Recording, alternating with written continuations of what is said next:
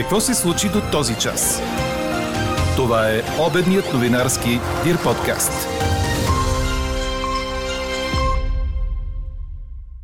Нов порой наводни Карлово. В Стара Загора двучасов проливен дъжд причини щети по улиците. Окончателно арестът на Бойко Борисов през март е бил незаконен. МВР ще плати 480 лева за съдебни разноски по делото заведено от лидера на ГЕРБ. Драматичен край на участието на Григор Димитров на турнира в Уинстън Сейлъм. Българинът се оттегли по време на втория сет. Подкрепяте ли след избор на коалиция на антигазпром партиите с ГЕРБ? Това ви питаме днес. Можете да гласувате на страницата на подкаста. Говори Дирбеге. Добър ден, аз съм Елена Бейкова. Чуйте подкаст новините по обяд. И днес ще вали на места у нас, като дъжд с грамотевици се очаква в Рило-Родопската област и някои източни райони. Това показва прогнозата на Иво Некитов. Температурите ще са от около 22-28 градуса на запад до 34 градуса в източните райони. Нов порой заля улиците на Карлово с нощи, наводниха се сгради, има евакуирани хора, наводнени домове и отнесени улици, предаде нова телевизия. Остава в сила частичното бедствено положение, обявено в града. Най-засегната отново е сградата на професионалната гимназия по транспорт. Директорът и Стефан Филчев разказа, че получава пълна подкрепа както от общината, така и от правителството, но се съмнява, че щетите по сградата на училището ще бъдат отстранени до началото на учебната година. Продължава описът на щетите, причинени на инфраструктурата в града. По първоначална оценка те са за стотици хиляди левове. На помощ на жителите на Карлово се притекоха както доброволци, така и военни. Общината ще започне да налага сурови санкции на жителите от ромския квартал, които замърсяват околната среда, обяви заместник кметът Данка Люртова. Именно буклуците са една от главните причини за затлачването на улиците и шахтите. Двучасов проливен дъжд и мощна грамотевична буря причиниха щети и в Стара Загора с нощи. Няма пострадали или бедстващи хора, предаде БНР. Над 70 сигнала са получени до този момент на горещия телефон на общината, съобщи заместник метът Йордан Николов. Сигналите са западнали клони, няколко щупени дървета, едното е паднало върху автомобил. Аварийни екипи и тази сутрин продължават да разчистват и отстраняват щетите. 20 населени места и квартали на града са останали за кратко без ток, но електрозахранването е възстановено. По думите на Йордан Николов, в резултат на ВИК проекта в града са се образували големи наноси с пясък, чакъл и камъни, които са запушили канализационната мрежа. Наводнена е била ЖП гарата, както и булевард Славянски. Състоянието на възрастния мъж и едно от децата пострадали при катастрофата на пътя Ботев град Мездра в понеделник остава критично, съобщи директорът на Пирогов доктор Валентин Димитров. Възрастният пациент е с политравма на всички органи, а детето е с черепно-мозъчна травма и е на командно дишане. Добрата новина е, че третото дете е адекватно и в съзнание. То вече е приведено в детско отделение и ще се възстанови най-бързо, посочи още доктор Димитров. А във вчерашния ден при друг пътен инцидент е пострадала жена, която е настанена в болница в Сливен и е с опасност за живота, съобщиха от областната полиция. Катастрофата се е случила в следобедните часове на подбалканския път между лека кола и товарен автомобил. Пострадалата жена е пътувала в леката кола. На шофьора е взета кръвна проба за алкохол и наркотици, а на водача на товарния автомобил са направени проби на място, като резултатите са отрицателни. От септември България ще има ангажимент да се грижи за украински бежанци само ако са от уязвимите групи, обяви в ефира на Българската национална телевизия председателят на Държавната агенция за бежанците Марияна Тошева. Тя уточни, че става дума за хора, които не могат да започнат работа. В момента се уточнява броят на хората, които попадат в уязвимите групи, за да се определят и местата за тяхното настаняване. Проучват се и нагласите на останалите, дали мислят да се върнат в Украина Украина или смятат да останат у нас, посочи Тошева. Колкото до децата на украинските бежанци, в училищата има достатъчен брой места и е направена съответната организация, обясни Марияна Тошева. По думите и близо 2000 души са успели да намерят работа, има голями интереси към курсовете по български язик, а евросредствата, които са изплатени до момента по програми за бежанците, са над 170 милиона лева. Какво още очакваме да се случи днес?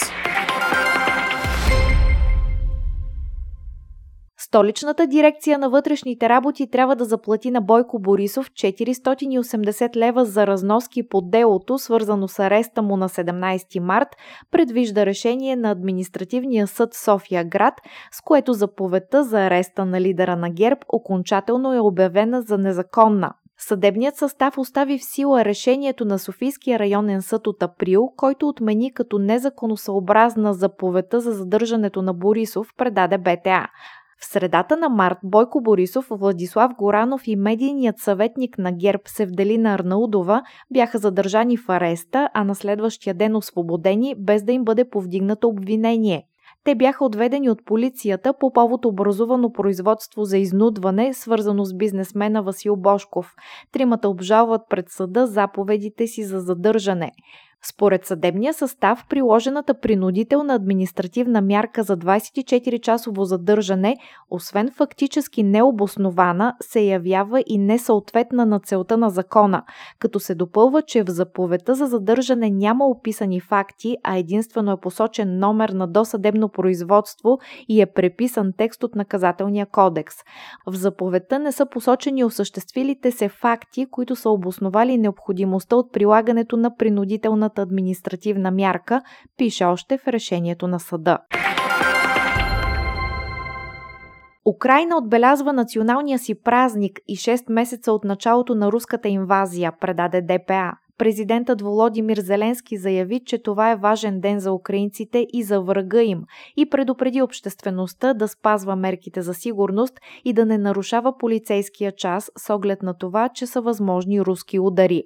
Той добави, че възнамерява на днешния ден на независимостта, на който Украина отбелязва 31-та годишнина от отделянето си от Съветския съюз, да удостои с отличия украинци допринесли за силата на своята родина.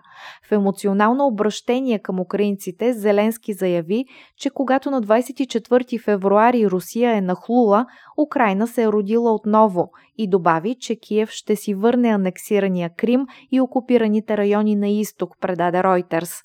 За Украина войната вече няма да свърши, когато има мир, а когато Киев победи, посочи Зеленски. Президентът на Беларус Александър Лукашенко поздрави народа на Украина по случай днешния ден на независимостта, предаде ТАС, като се позова на прес-службата на беларуския лидер. Убеден съм, че днешните противоречия не ще могат да разрушат вековните основи на искрените добросъседски отношения между народите на двете страни, се казва в поздравлението. Четете още в Дирбеге. Драма беляза края на участието на Григор Димитров на турнира в Уинстън Сейлъм в Съединените щати, поставяйки под въпрос състоянието на българската звезда в тениса дни преди да влезе в US Open. Първата ни ракета се оттегли от мача с Доминик Тим, след като видимо изпитваше дискомфорт на корта и получи медицинска помощ с кърпи за охлаждане на врата и главата.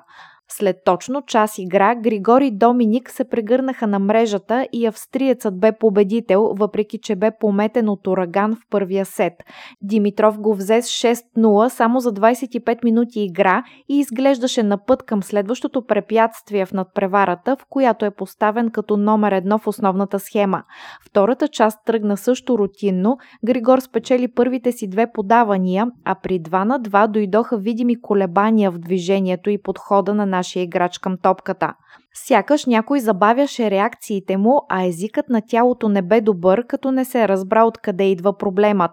При 2-4 българинът поиска медицински тайм-аут, а след това направи опит да се върне на корта, но се отказа.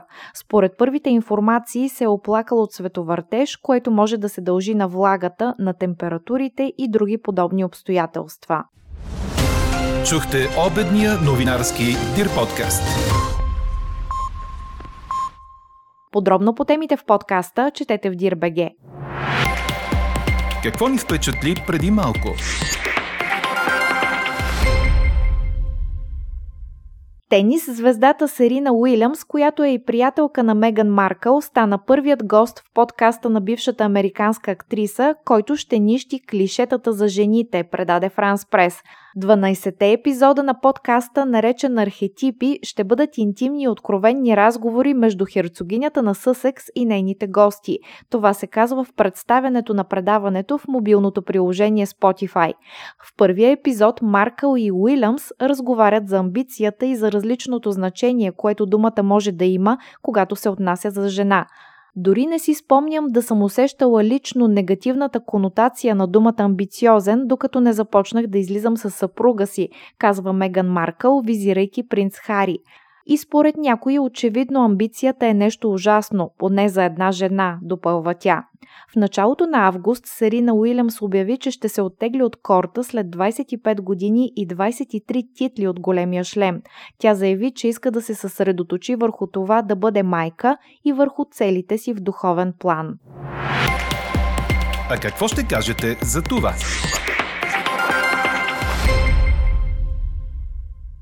Бойко Борисов отново подаде ръка на Демократична България за бъдеща коалиция, като посочи базата й – 100% диверсификация от Газпром. Лидерът на ГЕРБ призова да се намери път за стабилно управление, защото альтернативата била каскада от избори в най-лошото време, пише 24 часа. В София днес се подновяват протестите срещу договорки с Газпром, в които ще се включват политици от Демократична България и продължаваме промяната. Поредната демонстрация под надслов Gas with Me ще започне в 18 часа пред президентството на булевард Дундуков 1. Десните са възмутени от намерението на служебния кабинет за преговори с Москва. Ето защо ви питаме, подкрепяте ли след избор на коалиция на антигазпром партиите с ГЕРБ? Гласувайте и коментирайте по темата в страницата на подкаста. Експертен коментар очаквайте във вечерния новинарски подкаст точно в 18 часа. Слушайте още, гледайте повече и четете всичко в Дирбеге.